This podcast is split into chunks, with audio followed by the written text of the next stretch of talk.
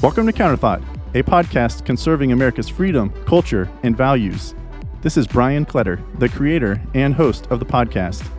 You can engage with the podcast on Instagram at counter underscore thought or at counterthought CEO and on our Facebook page, Counterthought Podcast. For audio versions of the podcast, you can find us on Apple Podcast, Google Podcast, Spotify, and more. And for video versions of the podcast, join us on YouTube at the Counterthought channel. Let's go. Our country experienced another tragedy on Monday as a mass shooting was carried out, killing six individuals, three children, three adults, at a private Christian school in Nashville, Tennessee.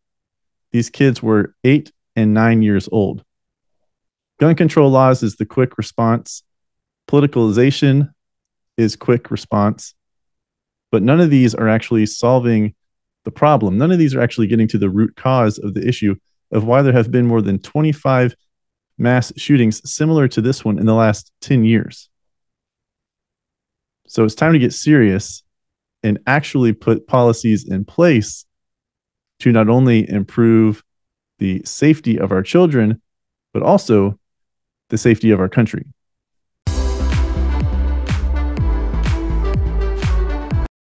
Welcome to Counterthought.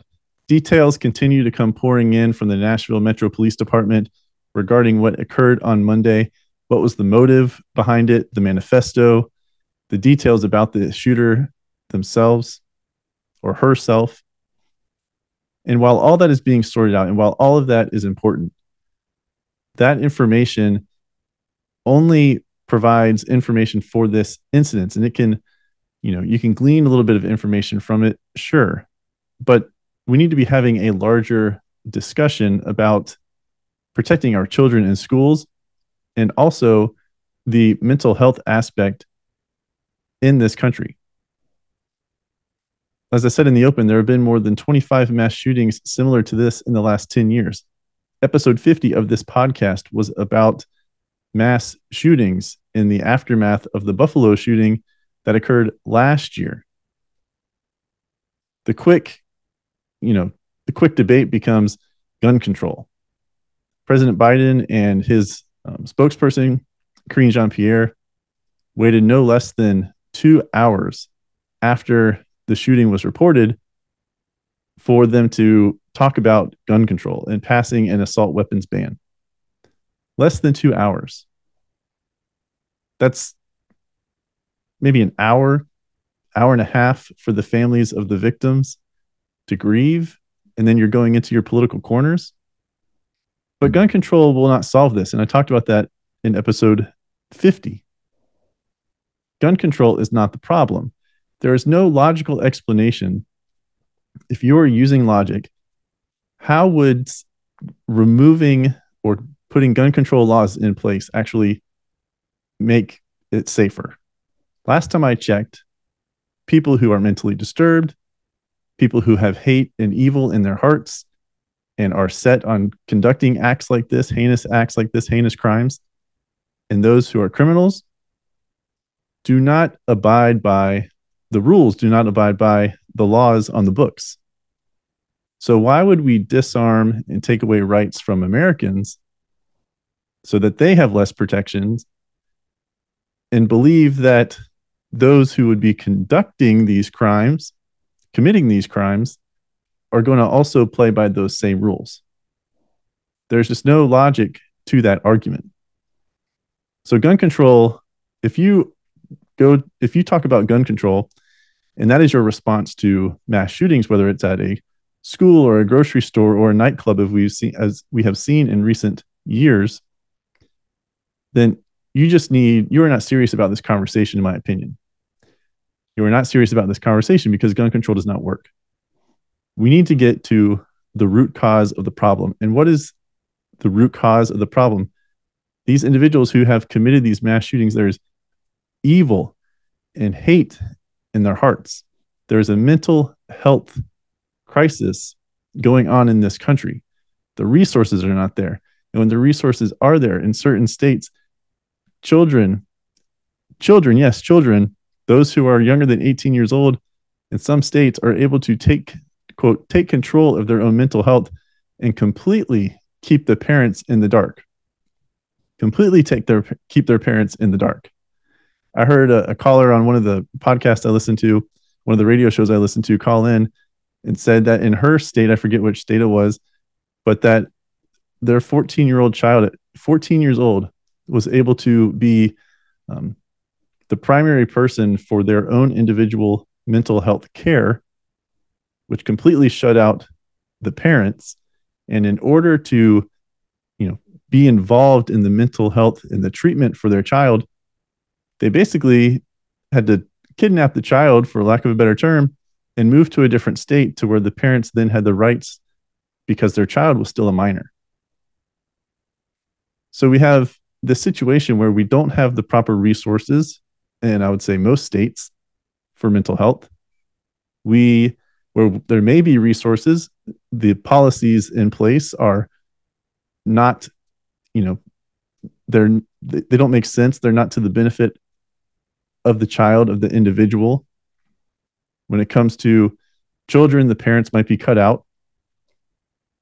And then there are also instances where it seems like this one may be the case in Nashville, where this woman was 28 years old, but was living at home and was and the parents were aware that they were going through these uh, uh, mental health mental health issues and were struggling and were going to, to treatments, but somehow was still able to get to purchase seven guns. The, the adults are on record saying that they thought they had one gun, their child had one gun, and got rid of that gun. Well, it turns out they didn't get rid of that gun, or if they did, they were still able to then get seven. So there is a human element also that is breaking down. And that goes back to these like red flag laws, red flag laws. There's a human element. Whenever there's a human element, the possibility of there being some type of of failure because of the human element is is high. There should have been some type of reporting to law enforcement to you know alert like a background check whenever you know the background check was being run for the purchase of these weapons. You know like a flashing light alert alert alert. This person is being treated for mental health. They should not own a gun should not have access to a gun if they're being treated for some type of of mental health issue. So it all comes down to mental health. But i guess that no one wants to talk about that or at least there's no bipartisan support for that sure we can do maybe some quick actions would love to see you know an SRO, a school resource officer, an armed school resource officer, be on every campus, regardless of it's if it's a public school, a private school, a charter school, what have you. Every every place where there's education in this country, there should be an armed SRO. Now you'll hear those who are against that say, "Oh well, now you're having kids walk around and there's a gun on campus. That's traumatizing." You know, they're going through these these um these drills and everything for an active shooter situation, putting them through the trauma. That's the argument I heard from Jessica Tarlov on the five on Fox News earlier today. That you know they're going through this trauma. Well, what? Let's see what's better. A little bit of so-called trauma, if any trauma is taking place with a drill. You don't hear anybody making an argument of, "Oh, there's trauma whenever you're simulating a fire drill," but you know there's trauma for an active shooter drill. But let's say even there was a little bit of trauma What's worse, a little bit of trauma for practicing how to say, get save your own life in that type of situation, or not practicing, not you know knowing how to protect yourself, knowing how to get help, call nine one one, and all of those things that go into these into these trainings, into these simulations. What's what's worse, a little bit of trauma, which is arguable, or death right? Oh, can we can we be okay with maybe sacrificing just a few kids getting having a little bit of trauma during these exercises in order to save their life? We should be able to agree on that. And there are plenty of former veterans, former police officers who would love to be around kids and protect kids and have the relationship with the children. A lot of school resource officers, if not all of them, are seen as a positive. I remember my schools growing up in the 90s and the 2000s having a school resource officer. And every most kids, I remember me specifically, you know, thought they were the one of the coolest person people on campus. You know, right there up with with the cool teacher and everything. I wasn't walking around as like, oh, scared. Oh, there's the cop. I'm, I'm, you know, I better be on my best behavior. Should always be on your best behavior, but I'm not scared of of a police officer walking around my school's campus in middle school and in high school. I don't think we had any uh, school resource officer in in elementary school, but my elementary school and my middle school are right next to each other. So maybe maybe it was shared. I'm not sure. But I do remember in, in middle school and high school having a school resource officer. And there was no trauma, not not for me. But that is that is easy. That is something that Congress should put into action, put the funding funding for the schools to be able to have, you know, school resource officer, whatever the proper ratio is per number of, of students enrolled. That is a quick fix, something that can be done immediately in order to add a little bit of protection for these schools. Now, going back to the root cause, though, we have to get to mental health. That is the commonality. Some might say, oh, well, the type of gun, the style of gun is shared, you know, it's like the common denominator for all types of mass shootings, whether at a school or a nightclub or out public at a grocery store or a mall or something like that. Okay, but the weapon does not fire itself. This goes back to the long arguments, the age old argument of of guns, right? You know, we need less guns. No, actually, we need more guns for more protection. You know, guns don't shoot themselves. Guns don't kill people, people do. We we can't blame the weapon when the weapon cannot pull its own trigger. You know, like the first um, school shooting was Columbine. I was in middle school during that time. I think I was in seventh grade. You know, that like shook America to its core. Like, oh my gosh, how could something like this happen? People talked about how video games or movies, specifically The Matrix, influenced these kids. Regardless of where their influence came from, they had hate in their heart in their mental mindset was not right. It was off. They themselves needed some type of, of mental health help, some type of treatment. That is the common denominator. So if you're only going to talk about gun control and how laws on the books, you know, taking away rights from Americans is going to, by law, from take away rights from law abiding people is going to help protect these kids or protect anyone, you know, again, if you're in a public location, wherever you are, that that does not make sense. If you are about that, if you're about gun control laws, please exit the building. Right? I'm not going to take you seriously. It needs to go back deeper than that. Gun control is surface level and it doesn't even make sense. So that gets tossed. We need to go back to mental health. Again, a lot of states, a lot of municipalities don't have the resources. And states that do have resources or municipalities that do have the resources, some of them are are good, you know, no issues, and others have rules set in place to where again, the parents the child can be in charge of their own mental health treatment. And that then cuts the parents out and then that's one less, you know, set of individuals, one less layer of people to make sure that the children, in that in that specific case, the children are actually benefiting from the treatment, are actually doing what maybe the therapist is recommending, that they are not, you know, that, that the child is not going out and committing acts of violence such as a a school shooting, a mass shooting, not harming themselves and things like that we got to go to the core of the problem, the root cause of the problem, and it is mental health. Now, there is an additional take to this to where Ben Shapiro talks about it. He's, I would say, he's um, he's very reluctant to say that because someone talks about a certain certain thing, whether it's causing division, you know, amongst two groups that that person is not responsible even if someone maybe who listens to that individual follows what they're saying and you know that they're not responsible for incitement.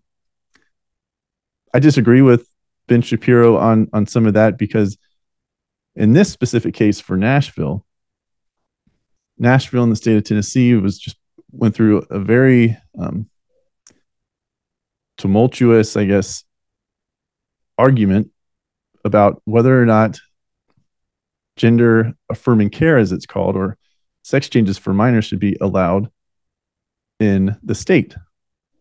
Well, there's been an uprising from certain trans groups about how they need to, you know, basically use violence to make it known that this cannot be allowed. Basically, we have no other option, so we're going to commit violence. And then I think about two weeks later is when this mass shooting occurred from when that was passed, outlawing it in the state of, of Tennessee and in Nashville. And then this act of violence is carried out. So is is this retaliation? Is this a hate crime? Is this a hate crime against Christians? You know, or is this just retaliation? And then the, because this shooter attended this school, you know, 20 years ago or so, that it necessarily wasn't necessarily just for for Christians, even though Christians should be opposing, you know, that the mutilation of of um, of children's genitals, right? But is this one of those acts? Was it some type of incitement?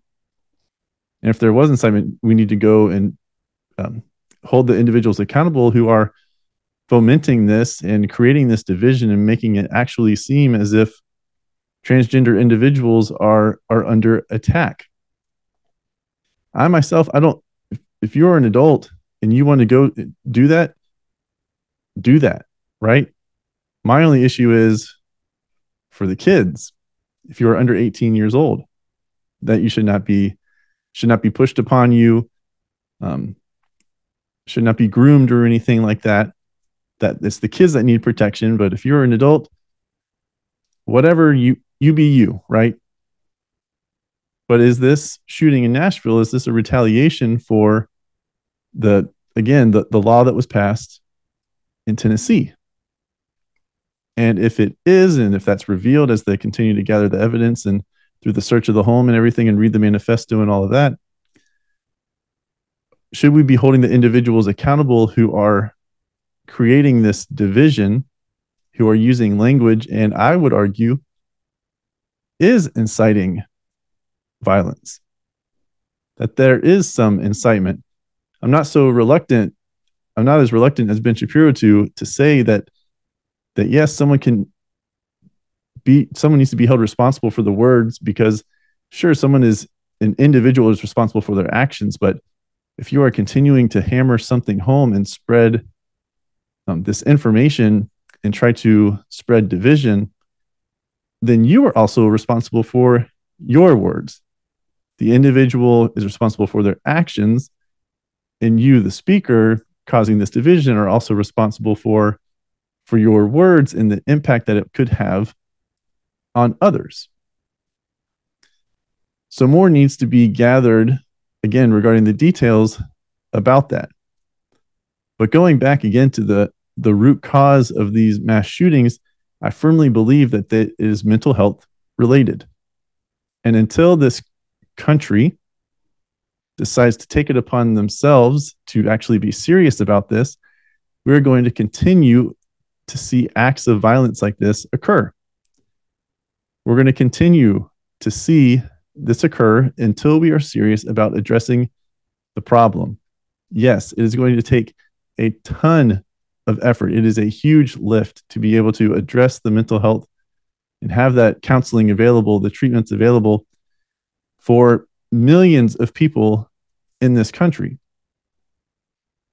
But it is worth it in the end. The payoff will be worth it, not only for the safety of the general public, and in, in the most recent case, these three students, again, who are eight and nine years old, and then the three administrators at the at the school but also for the personal well-being of the individuals who need mental health treatment, who need help, who need counseling, who need to talk through things, need to sort through things.